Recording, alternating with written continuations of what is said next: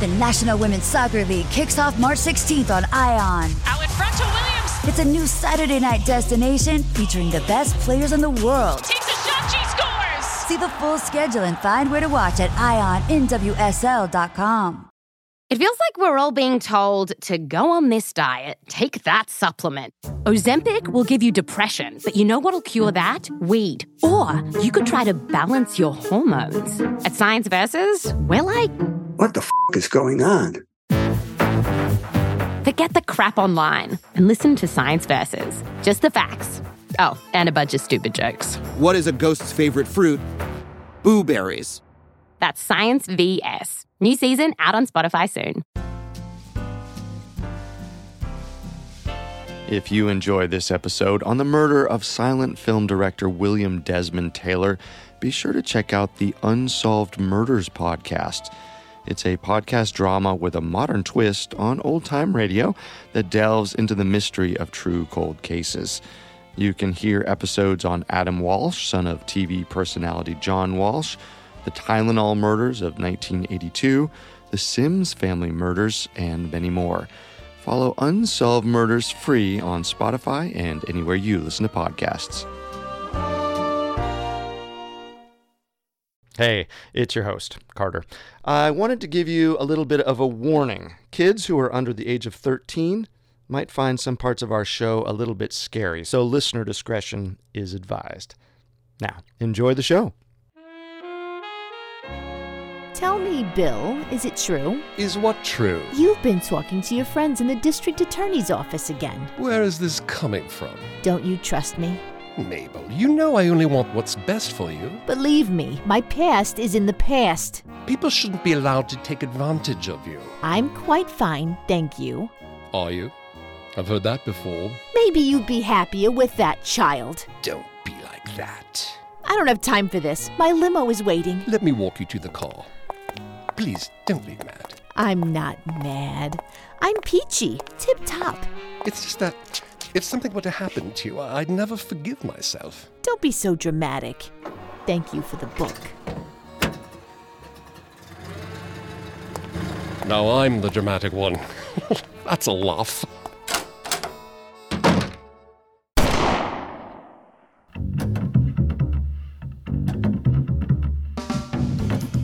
Welcome to Unsolved Murders True Crime Stories. I'm Carter Roy. And I'm Wendy McKenzie. Today, we open our investigation into the death of William Desmond Taylor. A giant star and prominent director from the silent movie era. The murder was shocking, not just to the film community, but to the public at large. Because not only was the victim famous, but so were some of the suspects. And there were a lot of suspects. The movie star, the young ingenue, the stage mother, the fading actress, the valet, the chauffeur, even hitmen and drug dealers.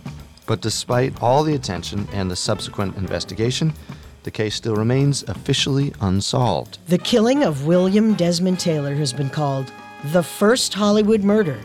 It opened a window into the seamy underbelly of the new motion picture industry. and expose something that still rings true today. In Hollywood, things are not always as they appear to be. This is episode four of Unsolved Murders True Crime Stories and episode one of the William Desmond Taylor case. If you want to review an episode of Unsolved Murders True Crime Stories or to hear our investigation into other cases, you can find them all on iTunes, Stitcher, SoundCloud, or any other podcast directory, as well as on our website, parcast.com.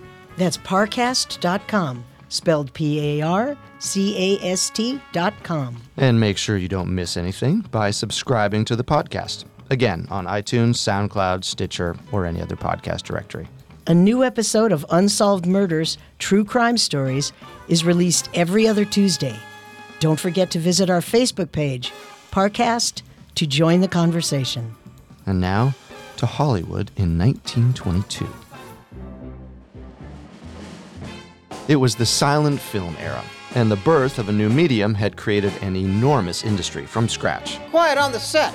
Suddenly, there was a demand for actors, actresses, writers, producers, directors, every crew position imaginable. And action. And of course, there were the studio moguls who had all that talent under contract. They were the big fish in a big pond that was only growing bigger. Those at the top had become fabulously wealthy.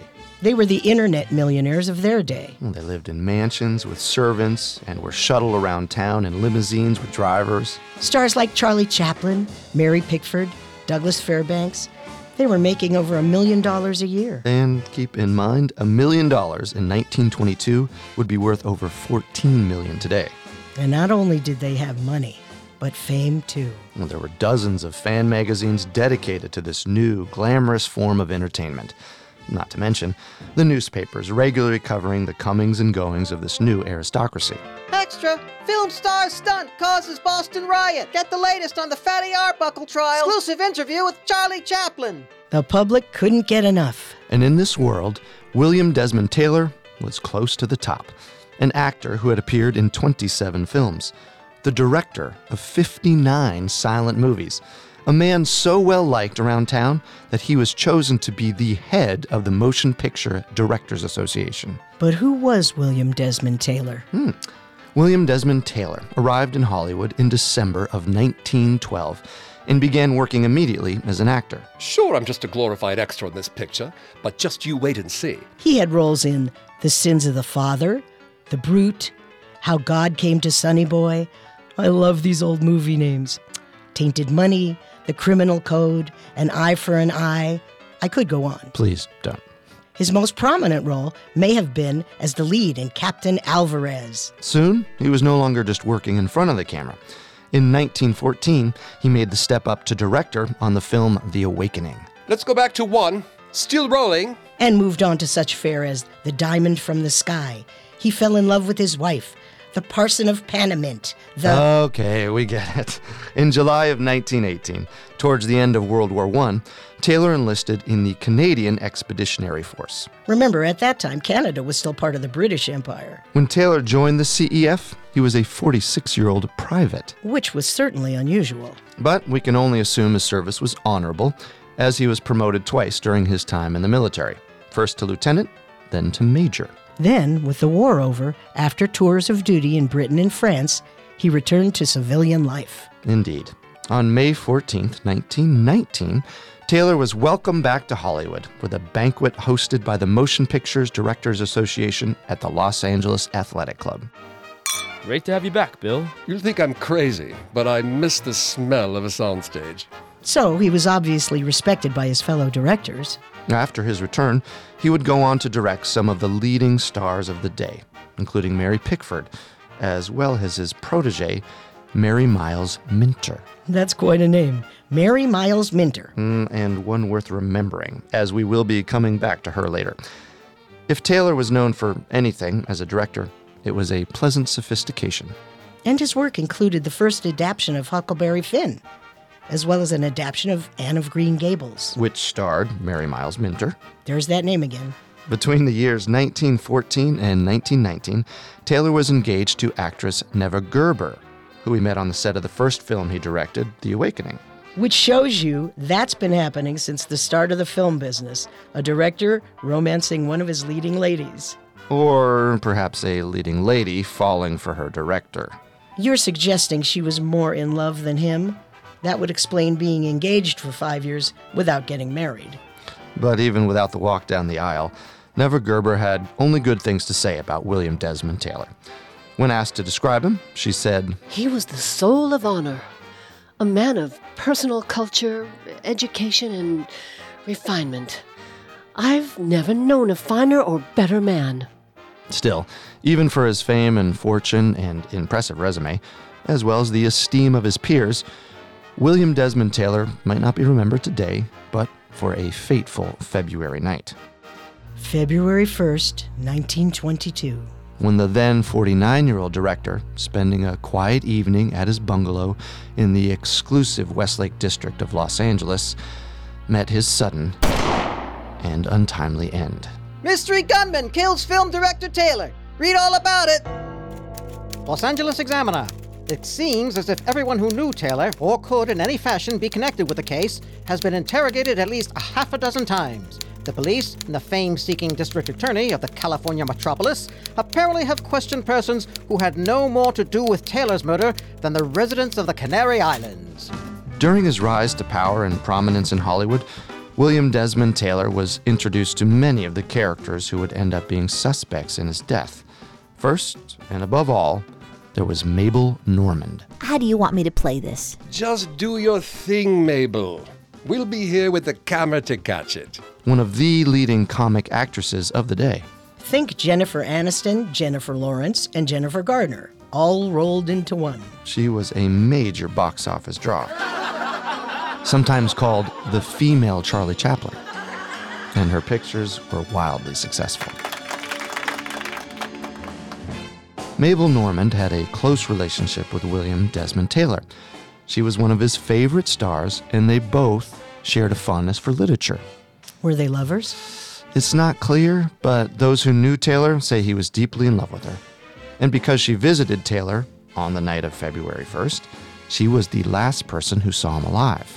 So naturally, she's going to be a focus of the investigation.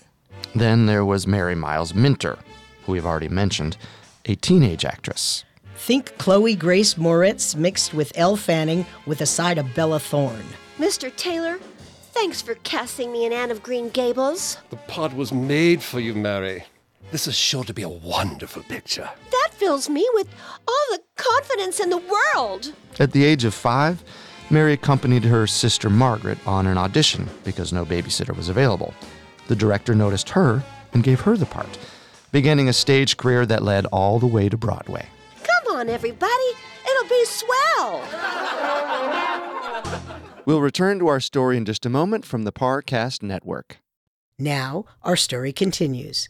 In 1912, she made her screen debut in the one reel short The Nurse under the name Juliet Minter.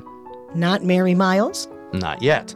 See, to avoid child labor laws while appearing on stage as a 10 year old in Chicago, her mother obtained the birth certificate of her elder sister's deceased daughter in Louisiana and officially changed the actress's name from Juliet to Mary Miles. In her film career, the name change to Mary Miles took place with her second film, a five reel feature called The Fairy and the Waif. And who might this manipulative stage mother be? That would be Charlotte Shelby. Think Lindsay Lohan's mother Dina with a touch of Chris Jenner. No, we're not doing that. Mary Miles only works for the directors that I approve. The domineering Charlotte Shelby was herself a Broadway actress in her youth and managed the careers of her two daughters, Mary Miles Minter and Margaret Shelby. So she was the original momager. I want the same deal as Mary Pickford. You're not cheating us on this one. Not only was she a force to be reckoned with, but she might have been the one person who did not get along with the affable Taylor. Charlotte, dear, we need Mary on the set. Don't you dear me. She comes to the set when I say she's ready. But we're losing the light. Listen here, Mr. Taylor. I know she's just another flower in your vase, but she's my daughter, and I'm here to protect her. So you're saying the stage mother and the director were at odds? Maybe it was more than that. Meaning? There's speculation Charlotte tried to have a relationship with Taylor, and he rebuffed her. Mm, that would explain the bad blood. And even worse, her daughter seemed to be infatuated with Taylor. Were Taylor and Minter romantically involved? At this point, we don't know, but after Taylor was found killed, a search turned up love letters from Mary Miles Minter, along with a pink nightgown monogrammed MMM. Hmm, sounds like something was going on. Some people think it was mutual, others say she just had a huge crush on the director that was unrequited. Either way, here was a clear rival to Charlotte Shelby, For her daughter's affection. and for her money. Mary Miles was turning 18, and as an adult, she would be entitled to her own earnings. So that's three characters in the story the leading lady, the ingenue, the stage mom. all with motives traceable to love or money. And all were at Taylor's house around the time of his death, so they had opportunity. The suspect list is getting crowded. But wait, there's more.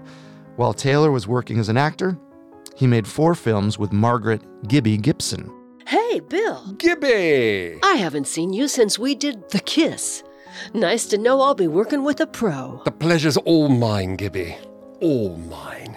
So she worked with Taylor years ago Well, how does that make her a person of interest? There will be more to her story later, but for now, it's enough to know she had a connection with a director that went back years. Uh, let's move on to chauffeur Howard Fellows. Bring the car around, Howard. Right away, sir.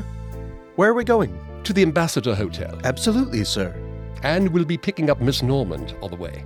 Howard Fellows had called Taylor and gone to his bungalow on the night of the murder, but couldn't make contact. Because presumably Taylor was already dead. But as with everything in this case, there were questions. Such as? What exactly did Howard see at the apartment? And who did he tell? Because his brother worked for Paramount Studios, the studio that had William Desmond Taylor under contract. Could he have tipped off the studio before the police were notified? That's a great question, and one that the investigators would soon be asking themselves. Finally, there is Taylor's valet, Henry Peavy. Do you want me to draw you a bath, sir? Uh, yes, uh, Henry, and do you have my white shirt? Cleaned and pressed, sir. Really? With all these possible suspects, you're going to try to convince me that the butler did it? Henry Peavy was the person who found Taylor's body the morning after he was killed. So naturally, the police are going to want to talk to him. But is there more to the story? Possibly. Three days before Taylor's murder, Peavy had been arrested for social vagrancy and being lewd and dissolute. What does that mean? I believe it's code for being homosexual. And Taylor was scheduled to testify on Peavy's behalf on February 2nd which he couldn't do because he was killed the night before. And Peavy wasn't even the only houseman who was suspicious. He had only been working for Taylor for six months. And before that? Taylor employed a man named Edward Sands. Edward Sands. Another name worth remembering, because his employment with the director did not end well. And that, along with his subsequent actions, brought Sands under suspicion. The Los Angeles Record. Taylor, the man, was for business first. There was no mistaking that part of his nature. His tiny mahogany desk, which was placed against the front of the house, was littered with letters, cancelled checks, and bills. That he lived to himself was noted by the many personal things that surrounded him. He was a man of modest taste. Even though he was rich and his house luxuriously furnished, there was no sign of extravagance, gaudiness, or show about his abode. In July of 1921, William Desmond Taylor was on a trip to Europe when someone broke into his house and stole money, clothes, and wrecked his expensive sports car. Taylor knew right away who the culprit was. It's Sands. It was his valet and houseman, Edward Sands. Taylor immediately notified the police. Yes, officer. I know who did this. And there was a warrant issued for the arrest of Edward Sands. So the police picked him up? No, because Sands conveniently disappeared. Disappeared? As in, the police couldn't find him he was in the wind. Then on December 4th, 1921, five months later, there was another break in at Taylor's house. And this time, Sands took $1,700 worth of jewelry and pawned it in Stockton. Wait, how did they know it was Sands? Because he mailed the pawn stub to Taylor. That's bizarre. Was he just taunting him? Even more bizarre, the pawn stub was in the name of William Dean Tanner. Who's William Dean Tanner? We don't know. But did this name mean something to William Desmond Taylor? Did it? Well, let's assume it did. Why would his former valet be sending a message that only Taylor would understand? Perhaps a form of blackmail. That seems like a very good guess. But what exactly did Edward Sands know about his former employer? And how valuable was this information to William Taylor? And most importantly, was the secret something that could end up getting Taylor killed. We'll return to our story in just a moment. Now, the story continues. The Los Angeles Record. Taylor had a premonition that death was near and related his fear to Mrs. J. M. Berger, income tax expert. Quote, If anything happens, he told her yesterday afternoon, look out for my affairs, unquote. The burglaries were not William Desmond Taylor's only worries it appears that he was being tormented by a mysterious intruder or intruders. You mean Edward Sands? Beyond that, Sands was certainly a nuisance, but Taylor told a friend that he feared unknown persons were invading his apartment when he was away. Why would he say that? Because when he came home once, he found muddy footprints on his bed. Ew. And one time, the prowler stole his cigarettes and smoked one on his porch. How did he know that? Taylor smoked an exclusive brand of gold tip cigarettes. His entire stock had been taken, but there was a gold tip stub lying on his front step. And did he know who was responsible? If he did, he wasn't saying. Taylor confided to one neighbor that he thought he was being stalked. Several nights, his phone rang. Hello? Hello? Is anyone there? Only to find no one on the other end. He thought it might be the intruder, checking to see if anyone was home. Right, so he could break in if the house was empty. There were also reports of unwanted visitors lurking about the house. Henry, do you see them out there? Who, sir? They're out there, walking around. Why don't you carry your gun? Somebody is liable to walk up those stairs when you're in your bedroom and hold you up. No, he won't. I keep my gun on the bureau, and if I hear anyone walking up those stairs and he doesn't answer when I call him, he's a goner. Who were these men? And what did they want with William Taylor? One theory tied back to what Taylor had done 18 months before. Which was? He had gone to the district attorney and talked to him about breaking up the drug trafficking that was going on in Hollywood. Why would he do that? Just as a concerned good citizen? Well, he was certainly anti drug, but he had a personal interest. He had seen how the scourge of addiction had affected the woman he loved, Mabel Normand. Mabel was into drugs? Evidently, she had developed a cocaine dependency while working on her earlier films. Hollywood. Everyone's got a secret. And those secrets can be costly. At one point, Mabel was allegedly being blackmailed for $2,000 a month. Two grand a month? Which is a lot of money now. And back then, it was more than twice the average annual income. But was Mabel Normand still using? Mm, it's not clear, um, but maybe William Taylor was thinking back to his discussions with the DA. Bill, we're doing all we can. We need to clean this up.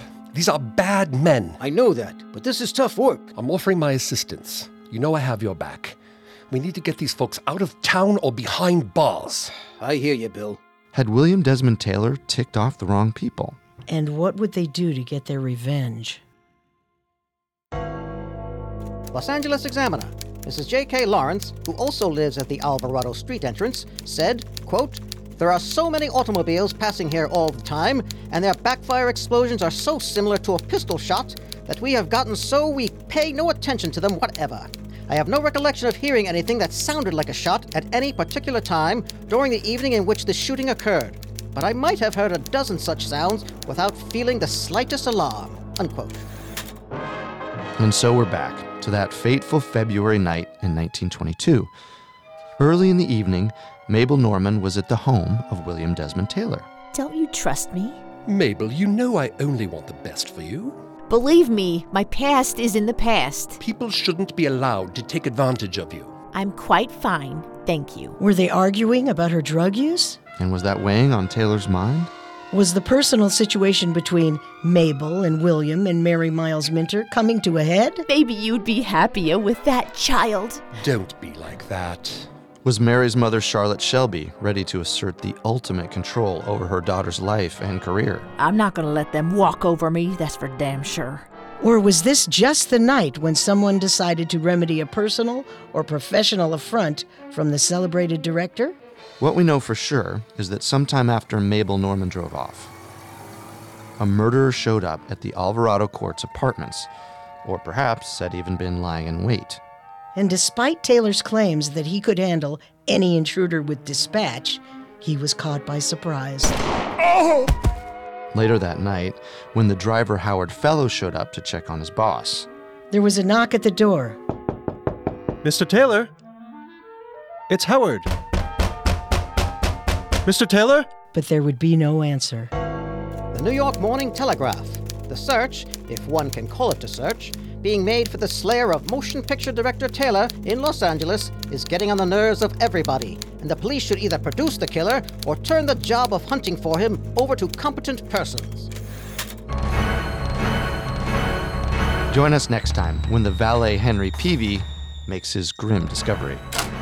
Mr. Taylor, what are you doing on the floor? Oh my God! And reflects on the death of the person he called the most wonderful man I ever worked for. I wish I could get the man that did it. I'd go to jail for the rest of my life if I could get to him. Plus, chaos ensues at the crime scene. What, what are we looking for? You'll know it when you see it. Just toss it on the fire. These photos? Burn it. Burn it all. And the police face questions about their investigation. Chief, how do you respond to the accusation that you've hopelessly bungled the case? We learn more secrets about the women in Taylor's life. Dearest, I love you. I love you. I love you. Yours always, Mary. And that they weren't the only ones keeping secrets. How did you find out about that? Who told you? Because in the world of Hollywood, Cut. Could we get more makeup on her? It doesn't look right. there is always a difference between illusion and reality. Don't worry, we won't see that on camera. And maybe somewhere in that difference lies the answer to our questions. Settle, everyone. Let's bring the magic. Including the biggest mystery of all And who killed William Desmond Taylor?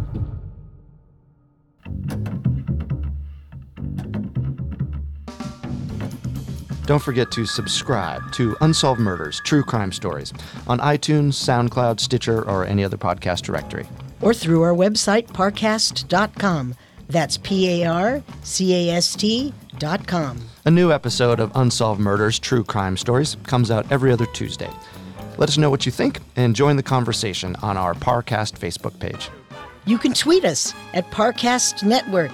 That's P A R C A S T Network. We thank you for listening. And hope you'll join us for the next installment. If you enjoyed this episode, tell your friends. I'm Carter Roy. And I'm Wendy McKenzie. We'll see you next time. If we live till next time. Unsolved Murders True Crime Stories was created by Max Cutler, is a production of Cutler Media, and is part of the Parcast Network. It is produced by Ron and Max Cutler, digitally engineered by Ron Shapiro, and written by Stephen DeLillo. Unsolved Murders True Crime Stories stars Carter Roy and Wendy McKenzie. The amazing cast of voice actors include, by alphabetical order, Mike Capozzi, Janice Liepart, Stephen Pinto, Gregory Polson, and Vanessa Richardson.